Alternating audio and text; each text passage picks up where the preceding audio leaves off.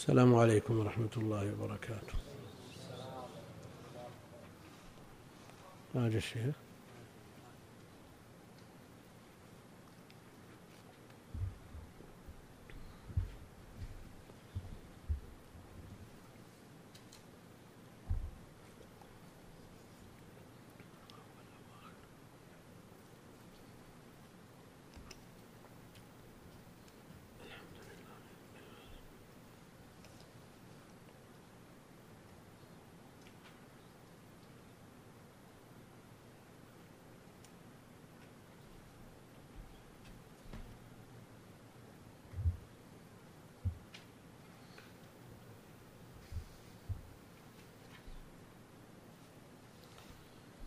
يقول هذا ما حكم إنشاء متحف لمشاهدة الآثار والتحف القديمة.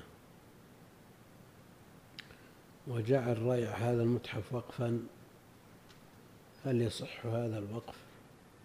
يعني يجعل المتحف كله وقف ويصرف ريعه فيما يريد صرفه إليه. وبيجعل الريع وقف. لا. الأصل أن الوقف الأصل. وريعه ومنفعته تصرف فيما يريده الواقف وينص عليه. لكن ما الفائدة؟ ما الذي يستفيده الناس من وجود هذا المتحف؟ هل هناك فائدة مصلحة دينية أو دنيوية من مشاهدة هذه الآثار؟ هم؟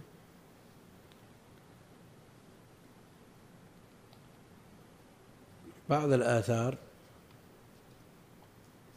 يجب إتلافها لأنه يتعلق بها الناس يتبركون بها ويزعمون أن فيها شيء من البركة وشيء وهناك أمور عادية لا يرتبط بها عبادة ولا خطر منها على العقيدة. فإنه مجرد النظر إلى تسلية. فهل مثل هذا يصح وقفه؟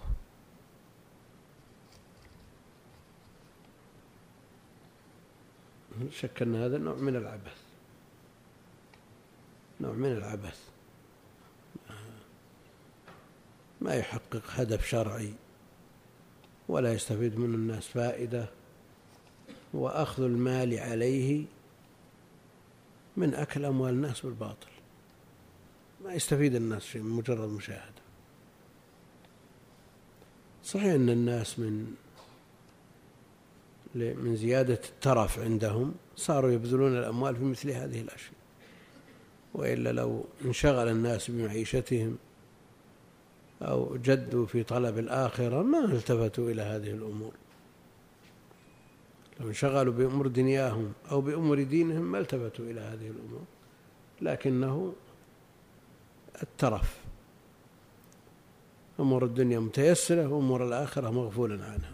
لا هذا ولا هذا. صاروا يبحثون عن هذه الأشياء.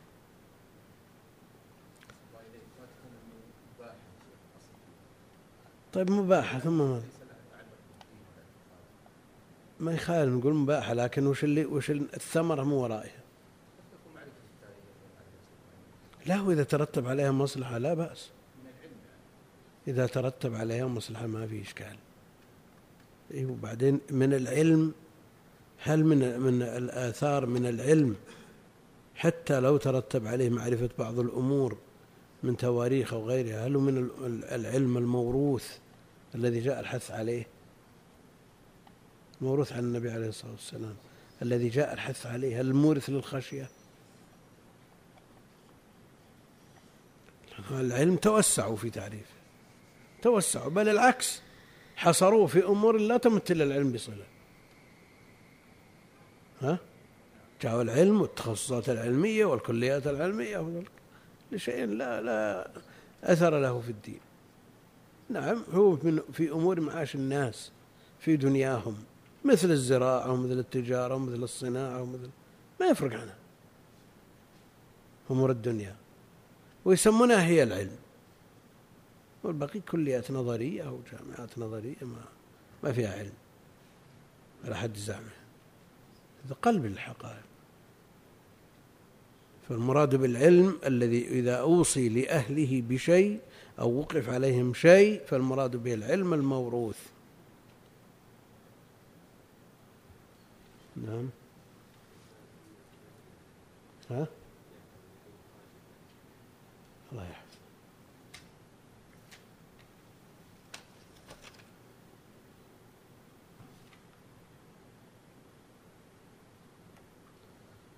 يقول بعضهم إن التذكير الدائم بصيام أيام الاثنين والخميس والأيام البيض يعد من البدع في الدين فما توجيه فضل كان الناس على ذكر وعلى علم بما هم فيه وما ينتظرهم. الآن غفل الناس. كثير من الناس إذا ما ارتبط بدوام في أيام الإجازات ما يفرقون بين الأيام. وأما التواريخ فلا يعرفونها البتة فمثل هؤلاء يحتاجون إلى تذكير. فتذكير الغافل مطلوب.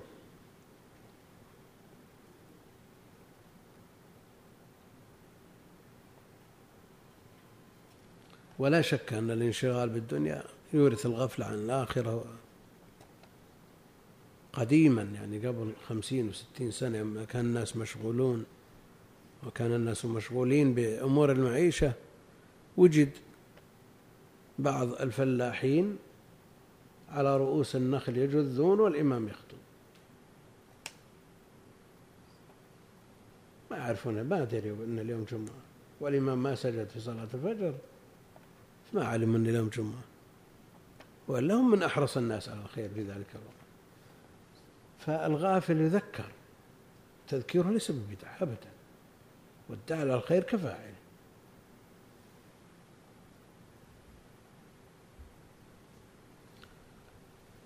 من يقرأ؟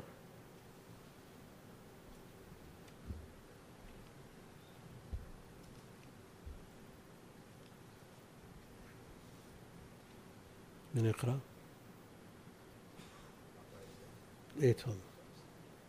كم هناك؟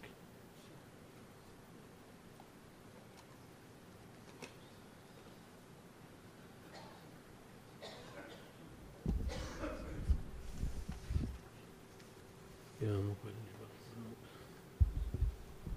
هذا يقول لو أن رجلا وقف مخطوطة هل يجوز إبقاء صورة منها للانتفاع وبيع أصلها؟ إذا كان وإذا كان جائزا على من ترجع منفعة المال المباع. أن الواقف وقف الأصل ما وقف فرع. وقف أصل ما وقف فرع.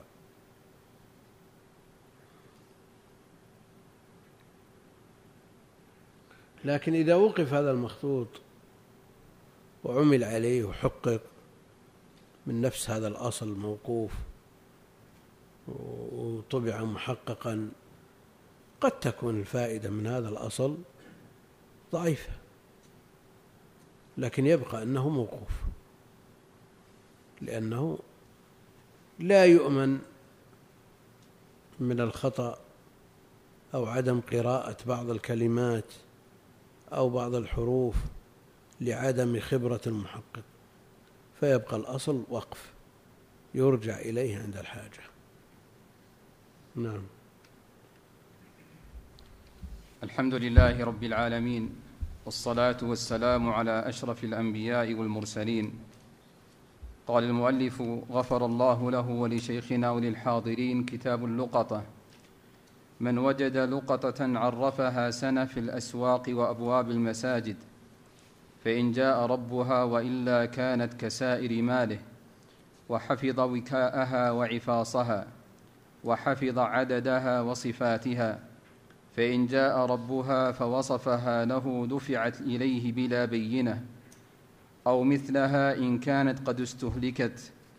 فإن كان الملتقط قد مات كان صاحبها غريما بها وإن كان صاحبها جعل لمن وجدها شيئا معلوما فله أخذه إن كان التقطها بعد أن بلغه الجعل وإن كان التقطها قبل ذلك فردها لعلة الجعل لم يجز له أخذه وإن كان الذي وجدها سفيها أو طفلا قام وليه بتعريفها.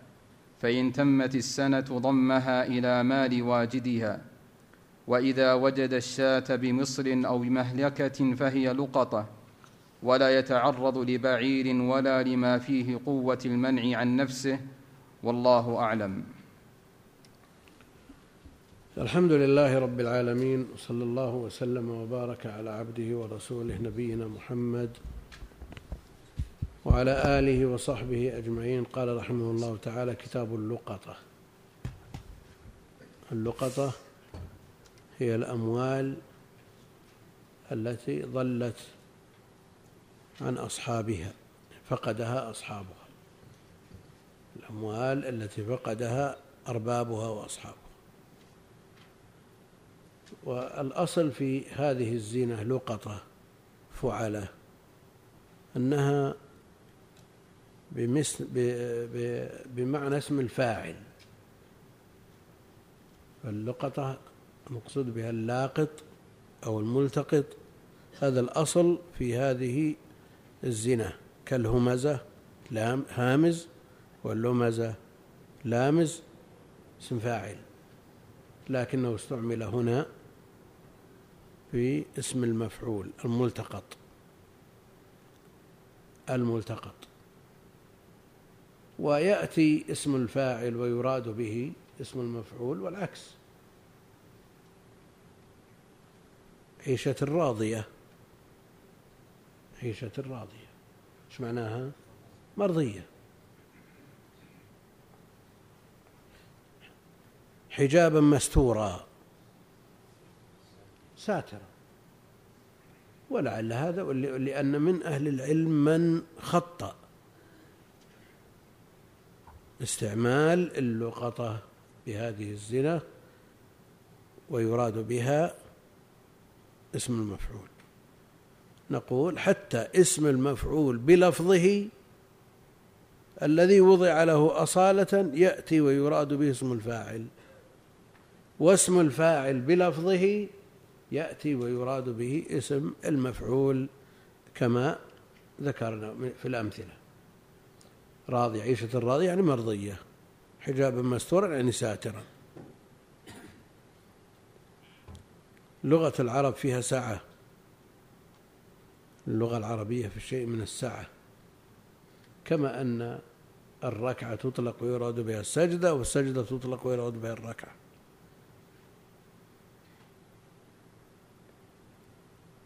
الطواف يطلق ويراد به السعي. فلا جناح عليه أن يطوف بهم.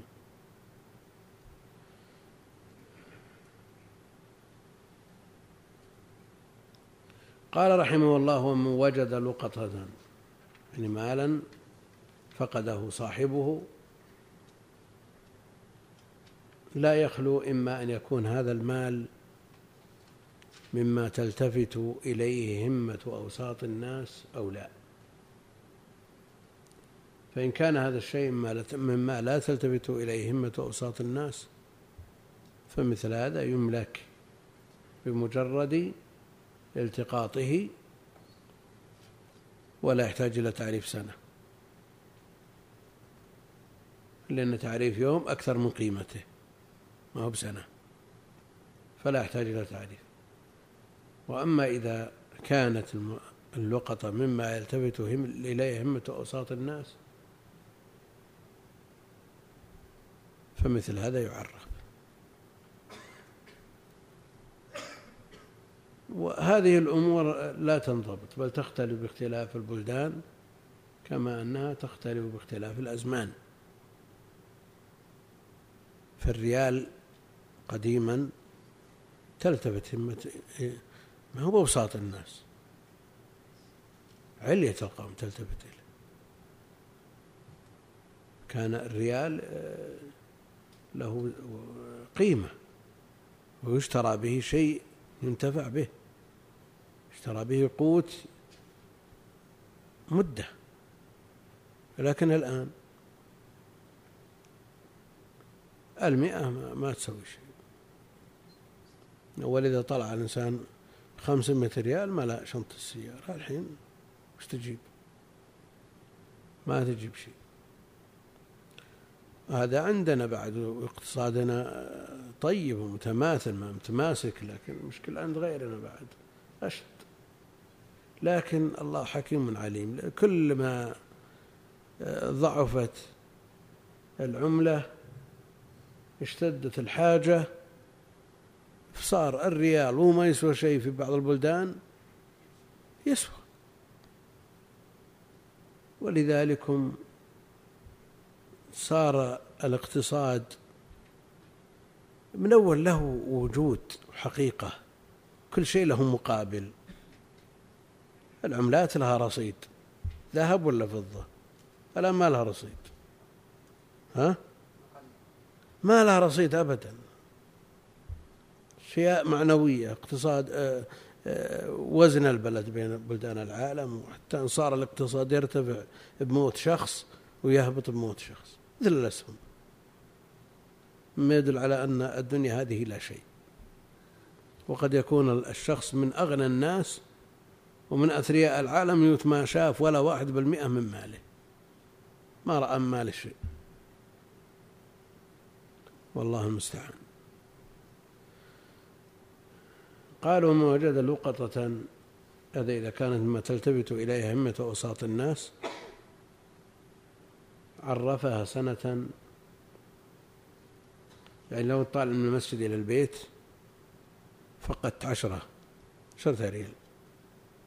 ترجع إلى طريقك لعلك أن تجدها ولا ما ترجع؟ ما ترجع ما تلتفت لها همتك.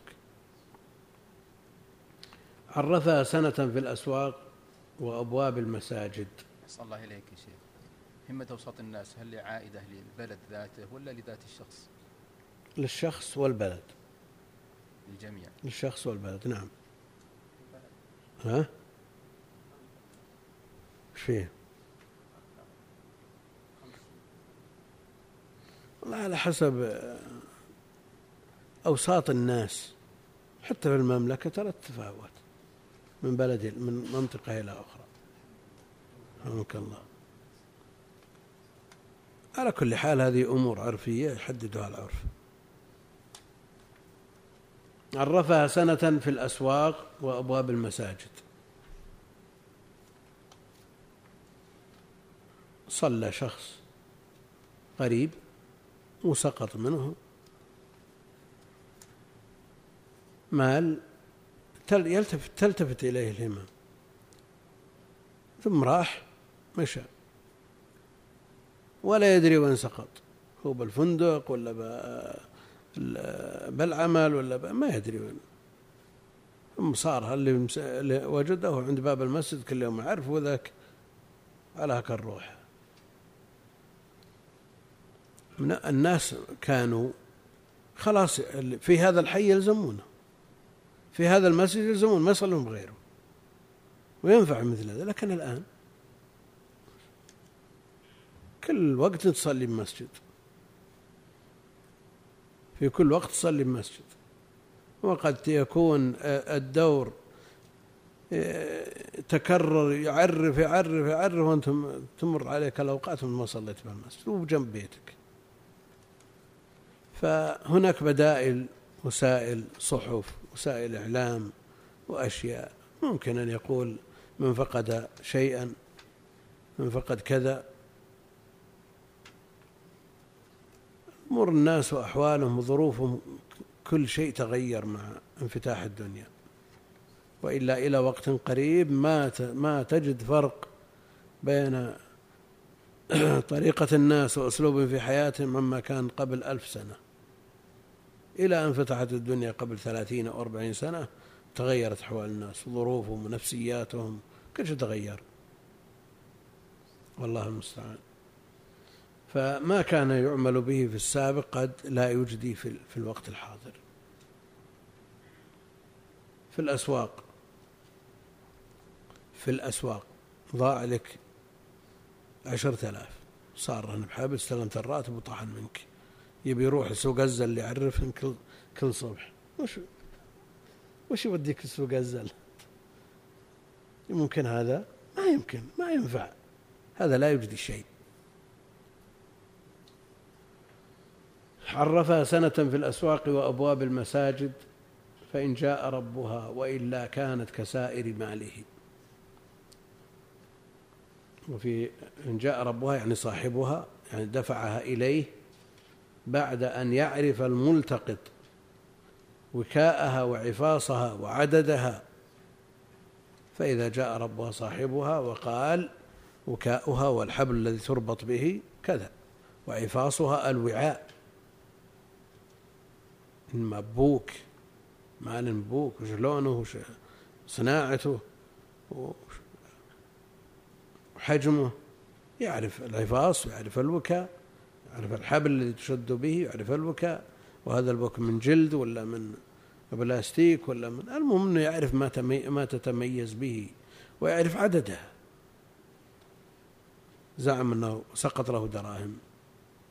لكن أحيانا صاحب الفلوس ما يدري كم. يصرف منها ويصرف والباقي ضاع ما يدري كم. فضلا عن كونه مثل ما قال بعضهم يحفظ ارقامها ما يمكن. ما في أحد بيحفظ أرقام الدراهم. في أحد؟ ما في أحد. فلا يشترط هذا.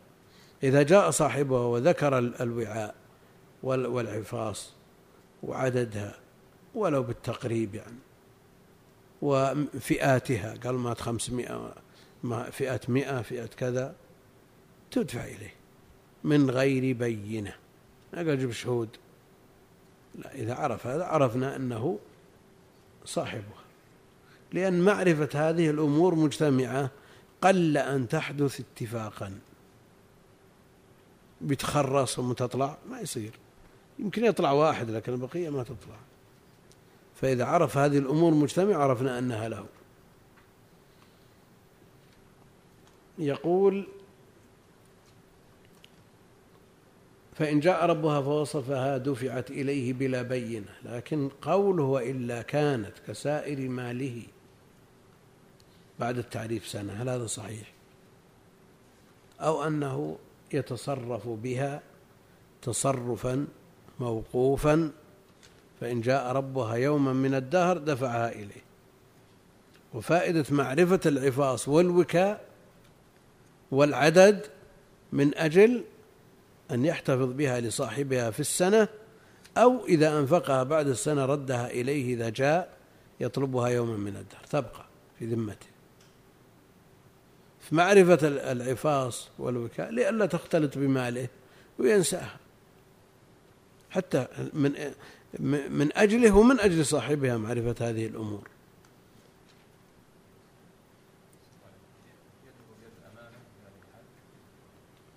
لا هو يتصرف تصرف الملاك لكنه تبقى في ذمته. وين؟ لو هلكت أمين. إذا لم يفرط معلش. أميني. نعم.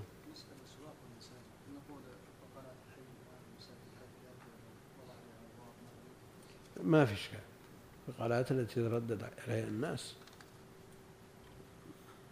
لكن اليوم حتى أن البقالات لو تسأل كم رحت للبقالة خلال عشر سنوات. ما رحت أبد بعض الناس يضيع له شيء وتروح هو ما يروح مسفى على ما يقول العوام. ما يروح لا البقالات ولا شيء. على كل حال يتنوع يتنوع الأسلوب في التعريف. علشان شيء يناسب هذا وشيء يناسب هذا وشيء يناسب الكبير وشيء يناسب الصغير. أبواب المدارس أبواب المساجد أبواب وهكذا. وسائل الإعلام. لابد سنة. التعريف لابد سنة. لكن ما هو السنة متتابعة في الأسبوع الأول كل يوم. الأسبوع الثاني يوم مرة يوم الثالث. ثم تبقى في كل أسبوع مرة. إلى آخره. ولا مشقة عظيمة هذه.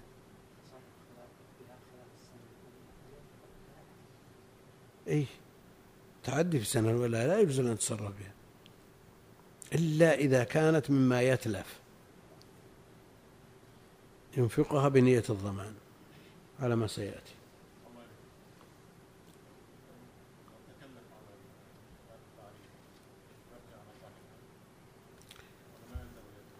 يعني أعلم بالجرائد بفلوس.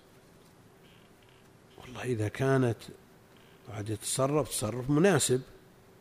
إذا كانت آه، مبالغ طائلة والنفق عليها يسير أما تعرف الناس على التسامح به لا بأس. لكن مبلغ يسير يعلن عنه بأكثر من؟ وين؟ بنية الرجوع. إذا أنفق عليها بنية الرجوع. نعم.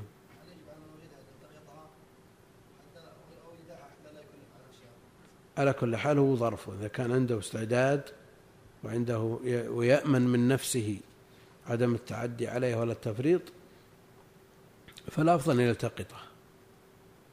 وإذا كان لا يأمن على نفسه أو يظن أن هناك مشقة ولا يتحمل هذه المشقة يلتقطها غيره. وحفظ عددها وصفتها فإن جاء ربها فوصفها دفعت إليه بلا بينة.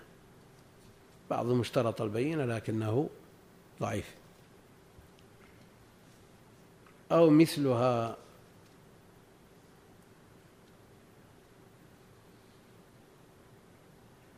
أو مثلها إن كانت قد استهلكت. أو مثلها مثلها معطوف على إيش؟ ها؟ دفعت. دفعت نائب الفاعل نائب الفاعل دفعت بعينها أو دفع مثلها. إن كانت قد استهلكت في أشياء تتلف. إذا التقطها وقاها مدة سنة تلفت.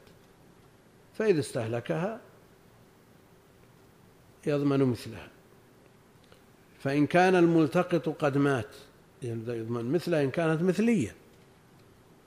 وقيمتها إن كانت قيمية نعم. فإن كان الملتقط قد مات كان صاحبها غريما بها.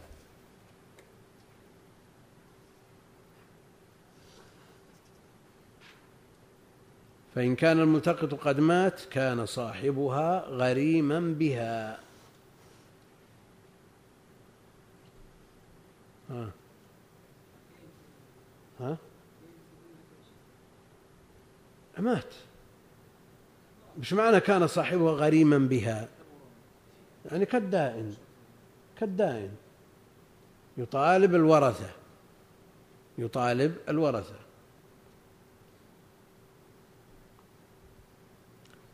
وإن كان صاحبها جعل لمن وجدها شيئا معلوما.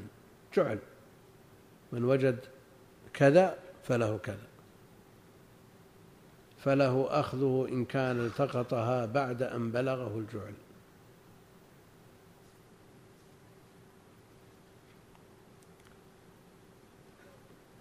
وإن كان صاحبها قد جعل لمن وجدها شيئا معلوما. سلعة. متاع يستحق ألف. قال من وجده له مئة. فحرص الناس على البحث عنها. وجدوها وجدها واحد منهم بعد الجعل يستحق. لكن إذا كان وجدها قبل الجعل ولم يدفعها حتى يدفع له الجعل فإنه لا يستحق.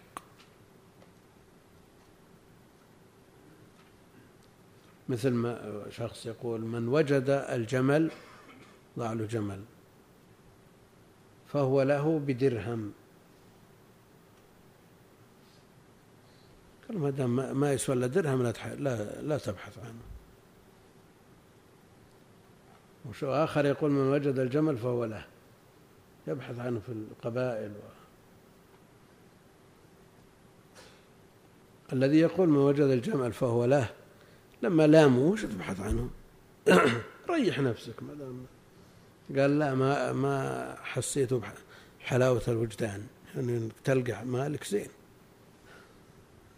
لا الثاني الذي قال من وجد الجمل فهو له بدرهم جابوا لها الجمل. وضع عليه قلادة ما تستحق ولا سدس الدرهم. يسمونه؟ دانق. ما تستحق ولا دانق. وضع عليه قلادة وقال القلادة بمئة والجمل بدرهم لكن ما يفرد جميع. قصص كثيرة في كتب الأدب من هذا النوع شيء لكن ليس فائدة فيها فائدة ليست من متين العلم يعني من طرائفه وملحه. وهذا الغالب على كتب الأدب.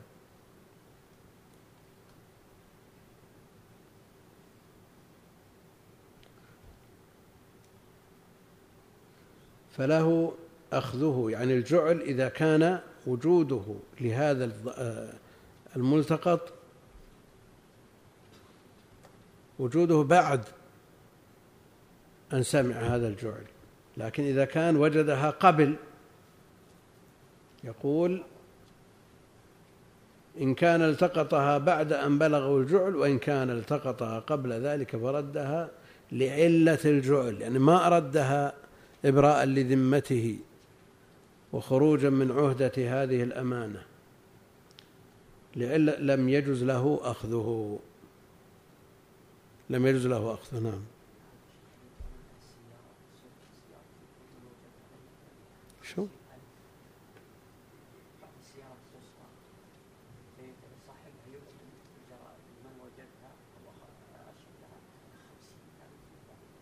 وش قيمتها هي؟ وش قيمتها هي؟ طيب واللي سارقه يجيبه؟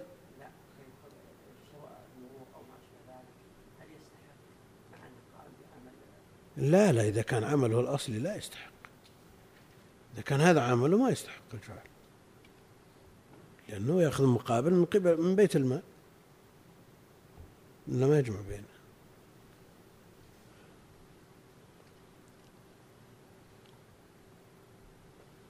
وإن كان الذي وجدها سفيها أو طفلا لا يتحمل التكليف بالتعريف لمدة سنة ولا يعرف. قام وليه بتعريفها يقوم مقام الذي تولى أمور أموره المادية الأموال وينفق عليه الذي يحفظ ماله وينفق عليه. قام وليه بتعريفها فإن تمت السنة ضمها إلى مال واجدها. طيب هل عرف مال الشيء؟ ها؟ الولي عرف. وتعب على التعريف. والواجد طفل أو سفيه يقول فإن تمت السنة ضمها إلى مال واجدها. السفيه أو الطفل طيب اللي عرفها؟ هل يستحق أجرة مثل؟ منها؟ ها؟ ولا؟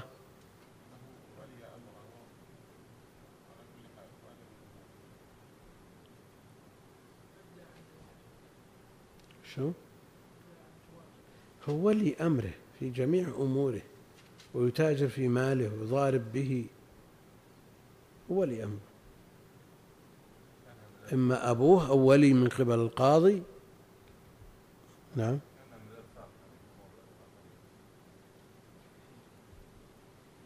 طيب جاء ولدك. دخل عليك يوم من الأيام لقطة وتستحق. تقول أنا والله من ملزوم نعرف.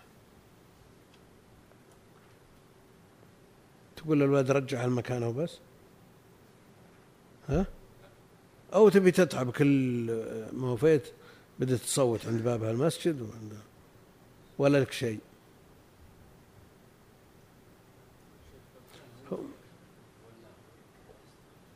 من هو؟ الطفل. لكنه يستحقه إذا تم السنة. وعلى رجاء هذا الاستحقاق.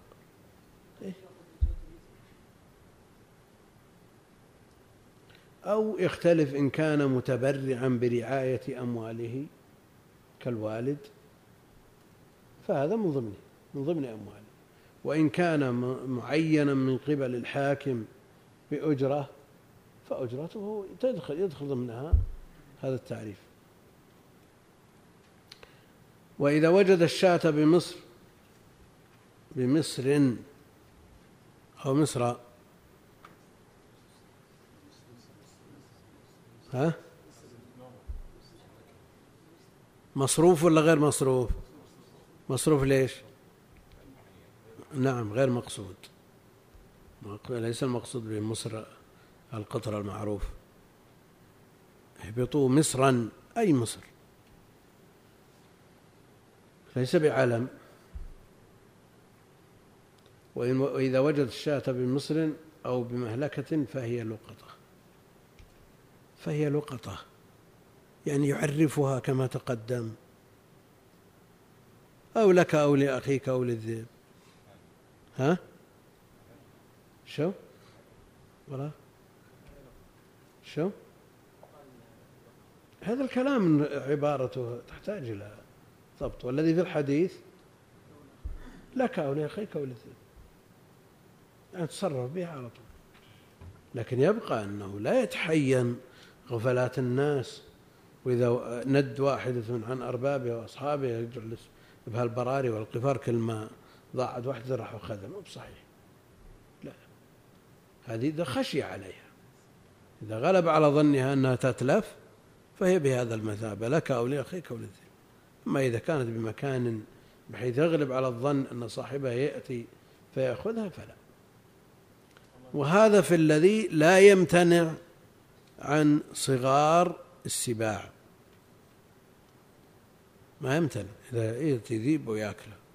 لكن الذي يمتنع مثل الإبل دعها مع حذاءها وسقاءها تريد الماء وتأكل الشجر. إذا كانت تمتنع من صغار السباع فإنه لا يجوز له أن يأخذها ولا يتعرض لبعير ولا لما فيه قوة يمنع عن نفسه. مثلا ثور أو بقرة أو شيء من هذا من ينطح السباع ويمتنع منها. مع هذا هذا الأصل فيها أن تمتنع. ولا قد يتحايل السبع على على البعير ويأكله. نعم. لكن الأصل أنه يمتنع. سئل عن ضالة الغنم عليه الصلاة والسلام فقال هي لك أو لأخيك أو للذئب. ومثل ما قلنا إذا غلب على ظنه أنها تتلف ولا تصل إلى صاحبها ولا يصل صاحبها إليها هذا يأخذها وإذا غلب على ظنه أنها تذهب إلى أصحابها لأن بعض الدواب حيوانات ها؟ تعرف الطريق تروح تأتي والمركوبات مثل الحمير سابقا تذهب إلى السوق ها؟ إلى محل وين؟ تذهب إلى السوق إلى المحل الذي جرت العادة أن يشترى منه المتاع. فيضع فيها ما يراد وترجع إلى أصحابه القاضي من القضاة القديم مكة عمره فوق الثمانين يقول رئيس المحكمة يأتي على أتان مع مع الشمس إلى المحكمة بجوار المسجد الحرام. تلبز عند الباب اللي باب المحكمة ثم إذا نزل عنها ذهبت إلى بيته. بجرول وإذا أذن طلعت من البيت ووقفت عند الباب اللي يخرج منه من المسجد. امتطاها وذهبت به. ها؟ سبحان الله عربت. اي لا معروف هذا معروف. لا معروف يعني. الدواب تقبل التعليم. تقبل التعليم. نعم.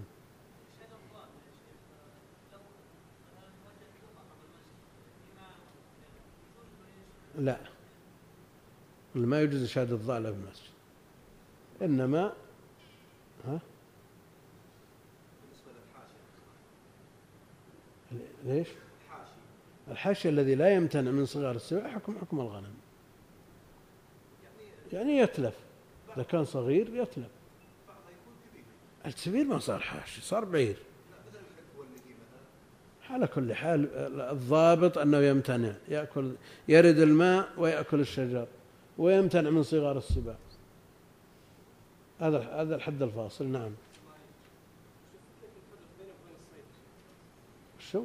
الصيد أيوه.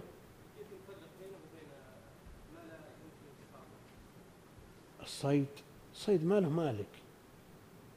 الصيد من الأموال المباحة للجميع. وهذا لا مملوك.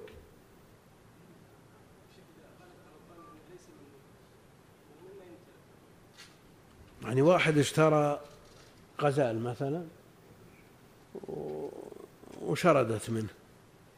وأنت ما تدري هل هي مملوكه أو غير مملوكه ها؟ كل شيء يرجع إلى أصلها. الأهلي شيء والوحش شيء آخر.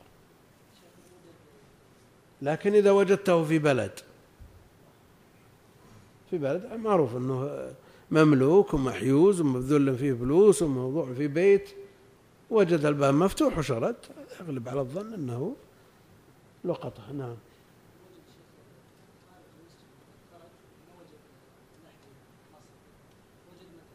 منصوصا على هذه. من سرق نعلاه فوجد مكانهم بدلهم فلقطه ناس زاد نص هذه. شلون غلب على الظن ولو غلب على الظن ولو غلب لقطة. لكن قد يضطر إلى لبسها خرج من صلاة الظهر في يوم شديد الحر من المسجد ووجد له الحديث عنده يجلس بالمسجد لين يبرد الوقت ولا يلبسهن. شكر الله ضرورة هذه. نعم.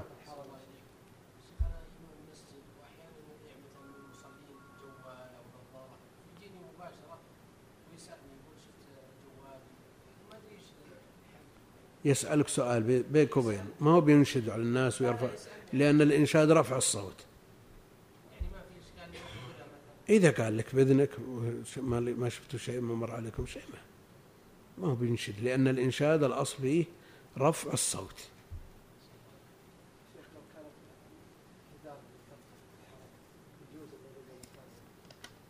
وين؟ لا خلاص لقطة. يتعرفها سنة عرفها سنة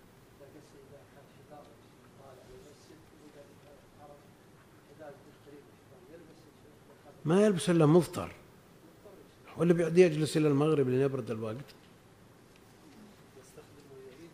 لا يعيد يلزمه إعادته ما يدخل حسن الله عليك في ما لا تتعلق بهمة وساط الناس مثل هذه الأشياء؟ ها؟ ما تتعلق بهمة وساط الناس. يعني تجده يتركها صاحبها يروح يشتري غيرها مو راح يرجع المسجد ولا؟ إلى رجوعه إلى المسجد يكلف أضعاف أضعاف قيمته.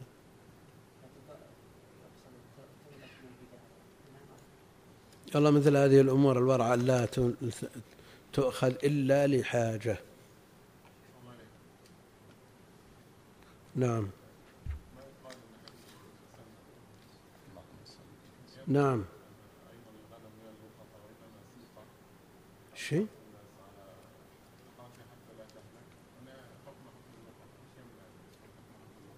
والشيء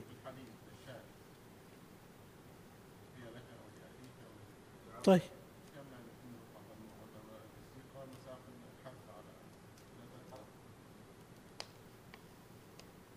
ما فهمت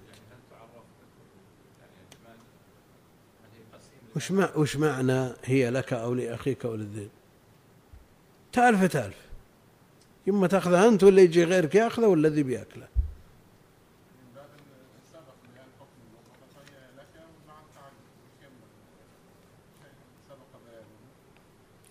تالفة تالفة ما هي براجعة الأرباب هذا على حسب ما يغلب على الظن أنها لن يجدها صاحبها أو لن تذهب إليه. فإذا كانت رايحة رايحة خلاص. لكن لو جاء صاحبها وسألك عنها تدفع قيمتها إليه. لا ما أعلم.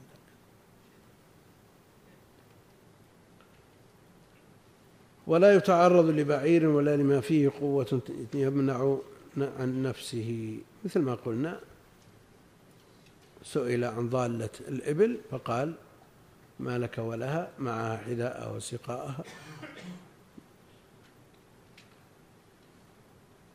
ترد الماء وتأكل الشجر. يبقى هذا اللقطة سائر البلدان ما عدا مكة. لا تحل لقطتها إلا لمنشد. يستمر عمره كله يعرفها ولا يملكها أبدا لقطة الحرم. اللقيط.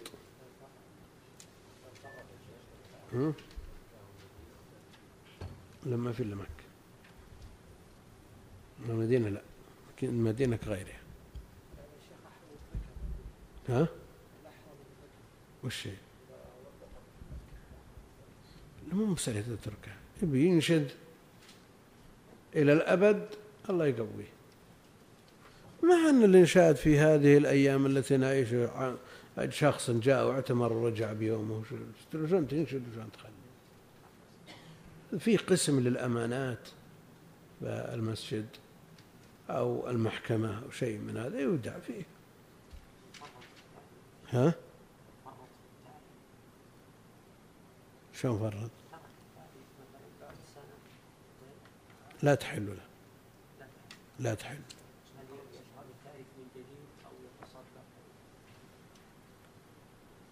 المهم أنه إذا فرط في التعريف المقدمة غير موجودة. نعم. قال. المؤلف رحمه الله تعالى باب اللقيط. واللقيط باب ما هو كتاب بعد. عندك باب؟ باب اللقيط. إيه. نعم. قال واللقيط حر وينفق عليه من بيت المال إن لم يوجد معه شيء ينفق عليه منه وولاؤه لسائر المسلمين. وإن لم يكن من وجد اللقيط أمينا منع من السفر به وإذا ادعاه مسلم وكافر أري القافة فبأيهما ألحقوه لحق والله أعلم. اللقيط فعيل بمعنى مفعول الذي يعني ملقوط. طفل لا يعرف نسبه ولا حريته من رقه نبذ نبذ في سوق أو في مسجد أو في أي مكان.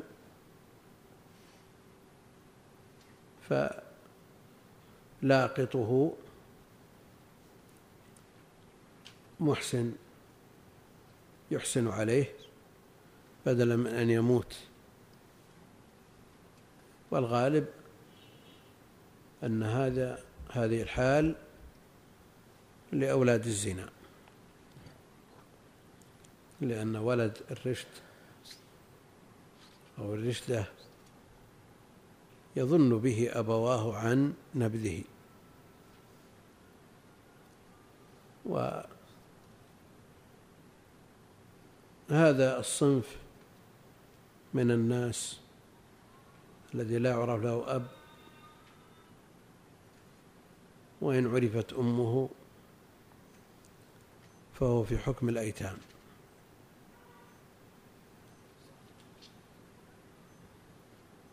ليس له أب.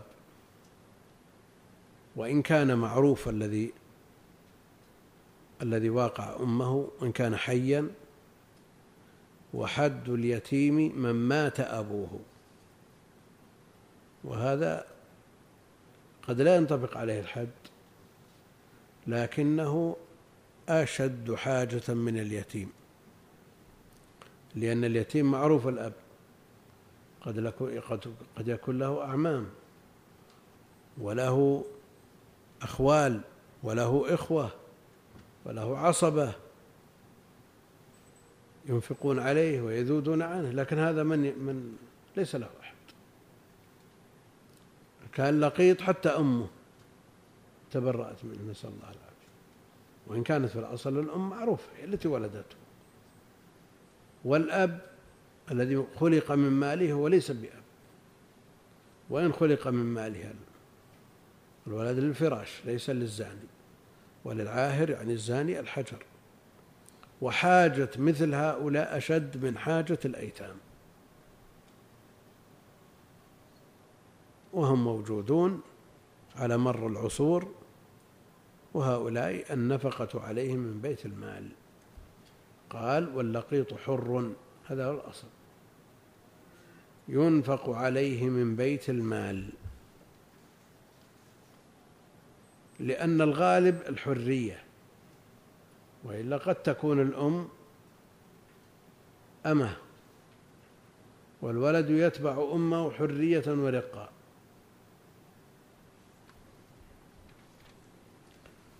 قال رحمه الله واللقيط حر.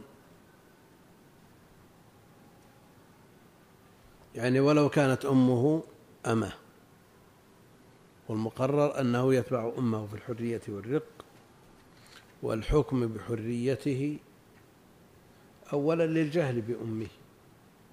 والأمر الثاني لو جت أمة تدعيه قالت إنه ولدي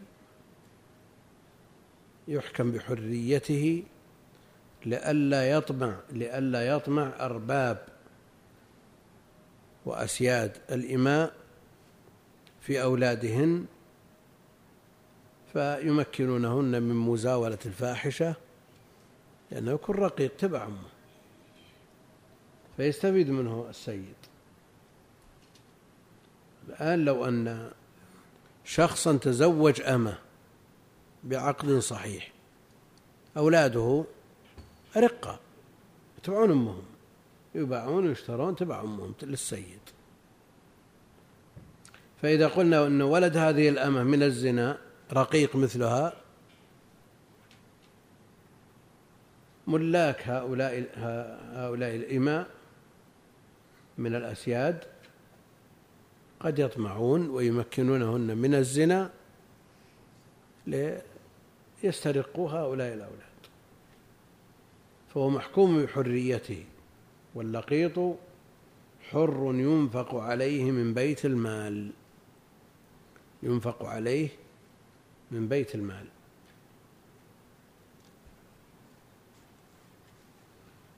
إن لم يوجد معه شيء ينفق عليه منه. لأن بعض الأمهات يصير عندها شيء من الرحمة فتجعل معه مبلغ من المال.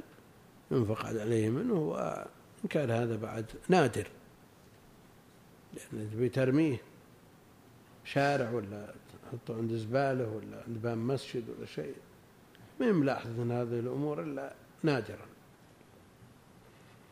إن لم يكن معه شيء ينفق عليه منه فالنفقة عليه من بيت المال. وولاؤه لسائر المسلمين.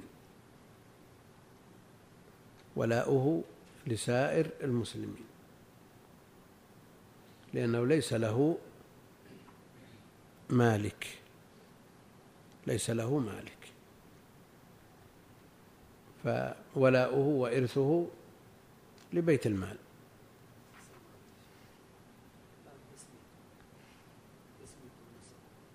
شو؟ إيه. يسمونه باسم ما يتفق مع أحد من الموجودين. يخترعون له اسم.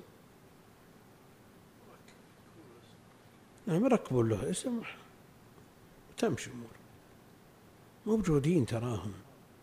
من من النوعين من الجنسين. ويزوجون. يزوج بعضهم من بعض. ماشية أمورهم إن شاء الله. من بيت المال. لا كثرهم الله. لا كثرهم الله. آمين آمين. المشكلة أن مع وجود الأسباب أسباب من الإجهاض وغيره والموانع موجودون هم موجودون وجود كثرة لا كثرهم الله. والسبب في ذلك انتشار الفاحشة وتيسير أسبابها والضعف في تطبيق الحدود. والله المستعان.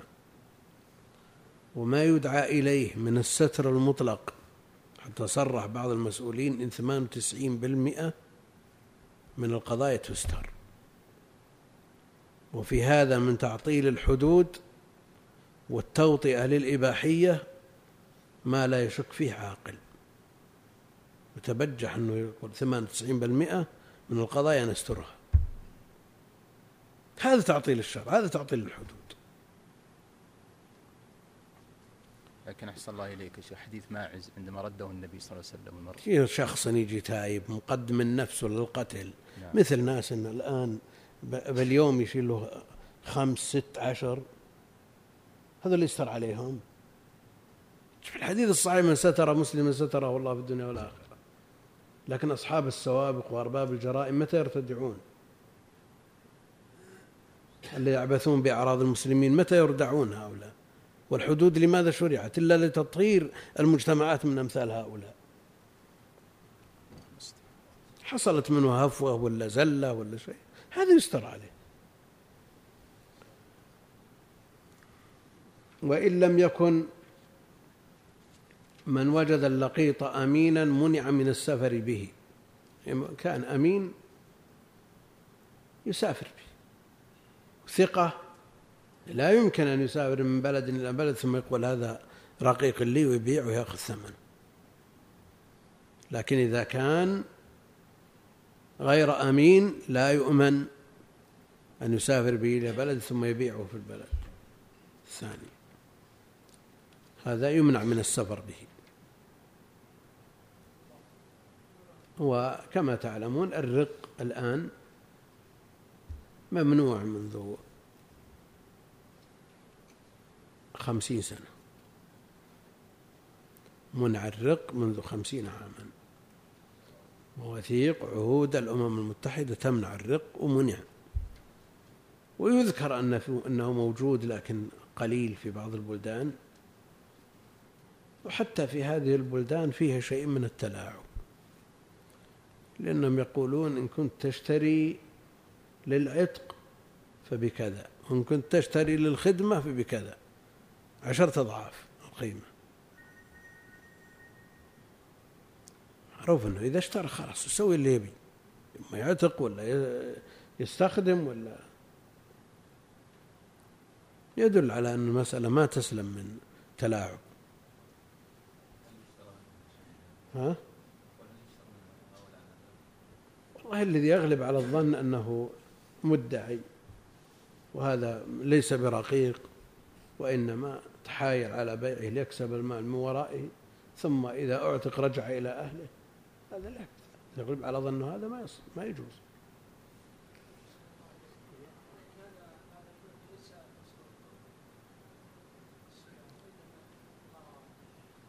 لا قد يكون شراء توارث بالشراء يشتري ويتوارثونه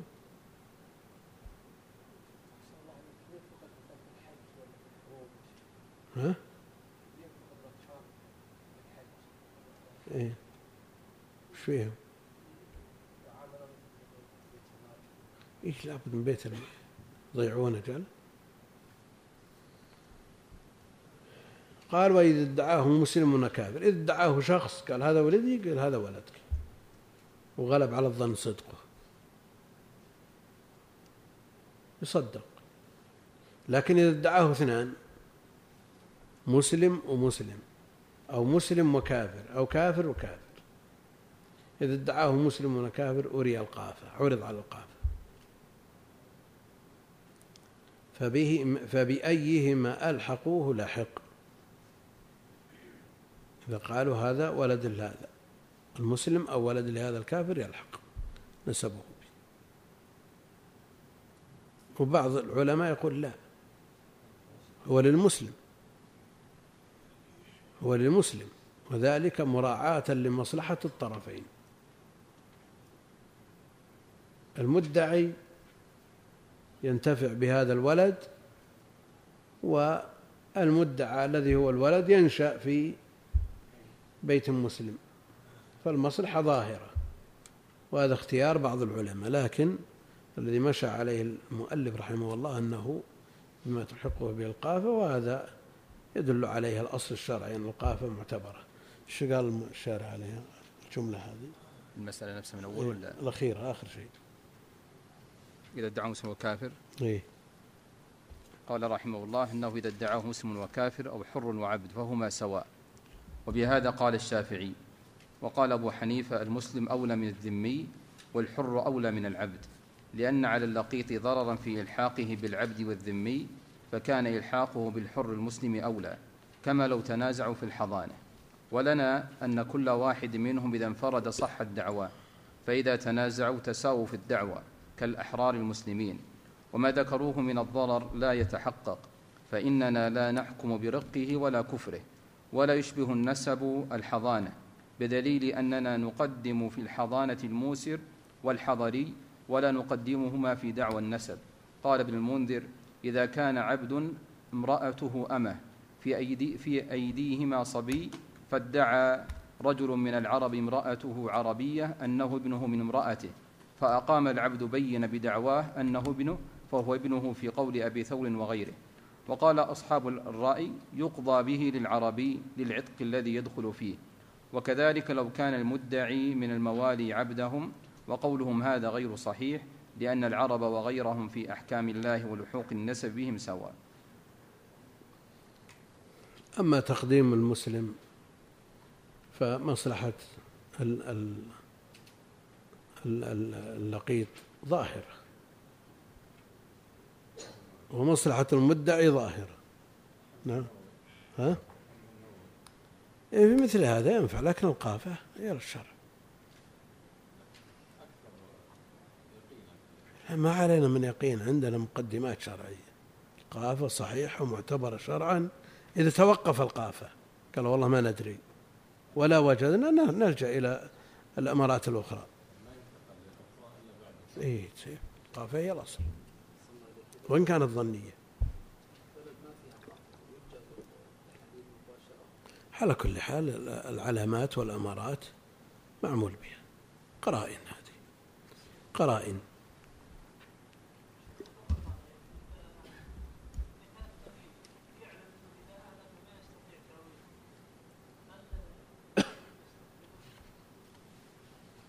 إذا أتلفها ما يستطيع تعويضها ما إذا كان يغلب على ظنها أنه لا يستطيع بذل قيمتها أو مثلها لا يجوز له أن يتصرف فيها. إيه.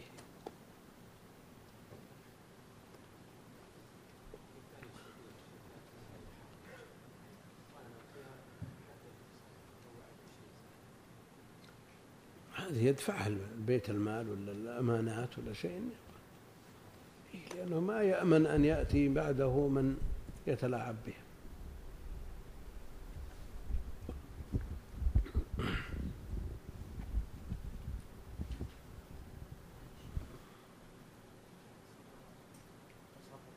لا لا نقول هي من التصرفات النفع المحض لمن؟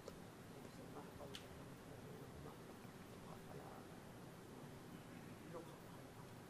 ستأتي إلى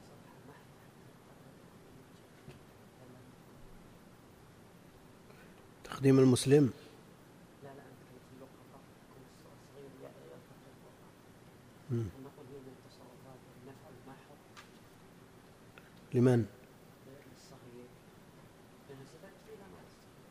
سيضمنها الصغير لو طيب. غنم وغرم في مدة التعريف فيها غنم وفيها غرم. ها؟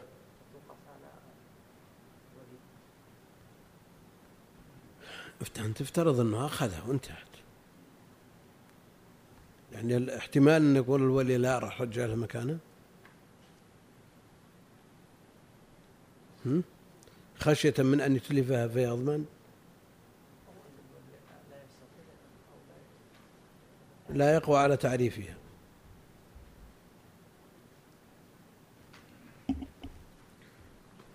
هذه يسلمها للحاكم ويبرأ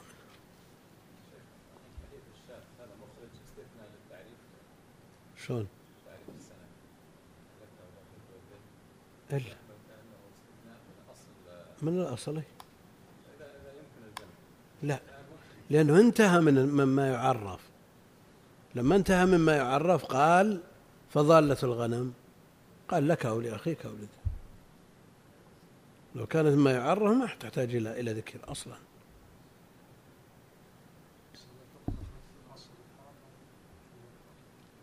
وين؟ إن الله حرم مكة. حرم. إيش معنى حرم؟ هذا خاص بالحرم. وما عدا الحرم حكم حكم سائر البلدان. نعم.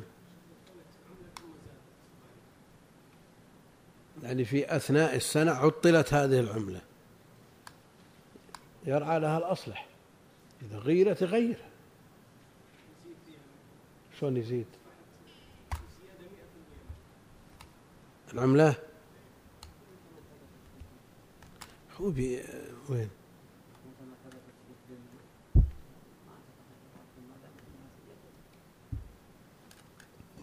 يعني تقصد بعد انقضاء السنة.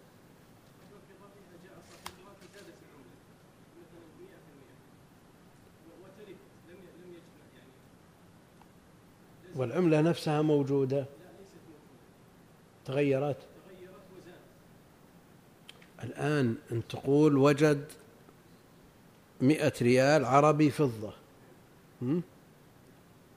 وعرفها سنة ما جاء صاحبه الآن ما هي موجودة. هل يضمن مئة ريال ورق ولا قيمته؟ ها؟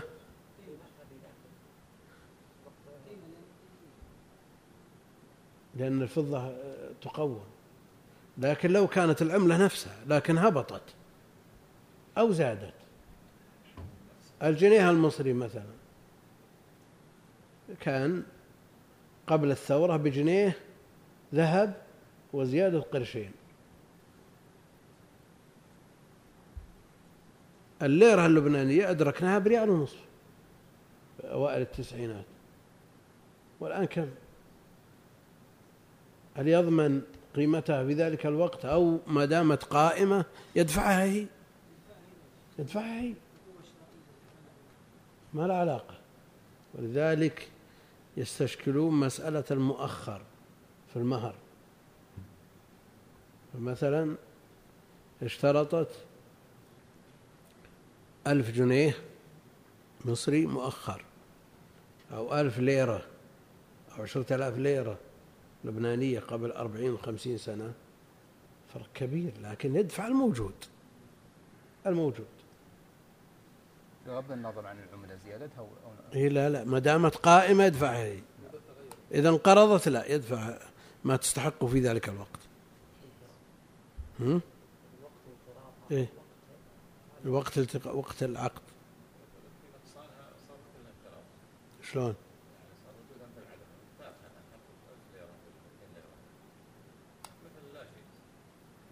إيه مثله ما هي بعيد عن الانقراض لكن المفتى به أنه يضمنها. عشرة آلاف ليرة مؤخر يدفع عشرة آلاف.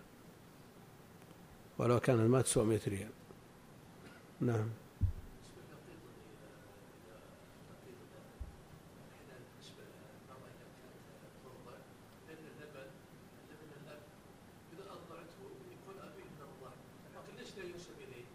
لا ما يجوز إليه ينسب إلى غير أبيه. هذا من الرضاعة أنت أنت لو أرضعك مرتك ولد تبي تقول فلان بن فلان بيسمونه باسمك؟ فقد الأب خلاص فقد ما له أبوه لا ما تثبت الأحكام بالرضاعة لها أحكام خاصة غير أحكام النسب. أحكام الرضاعة غير أحكام النسب. بعد يرث ما يرث.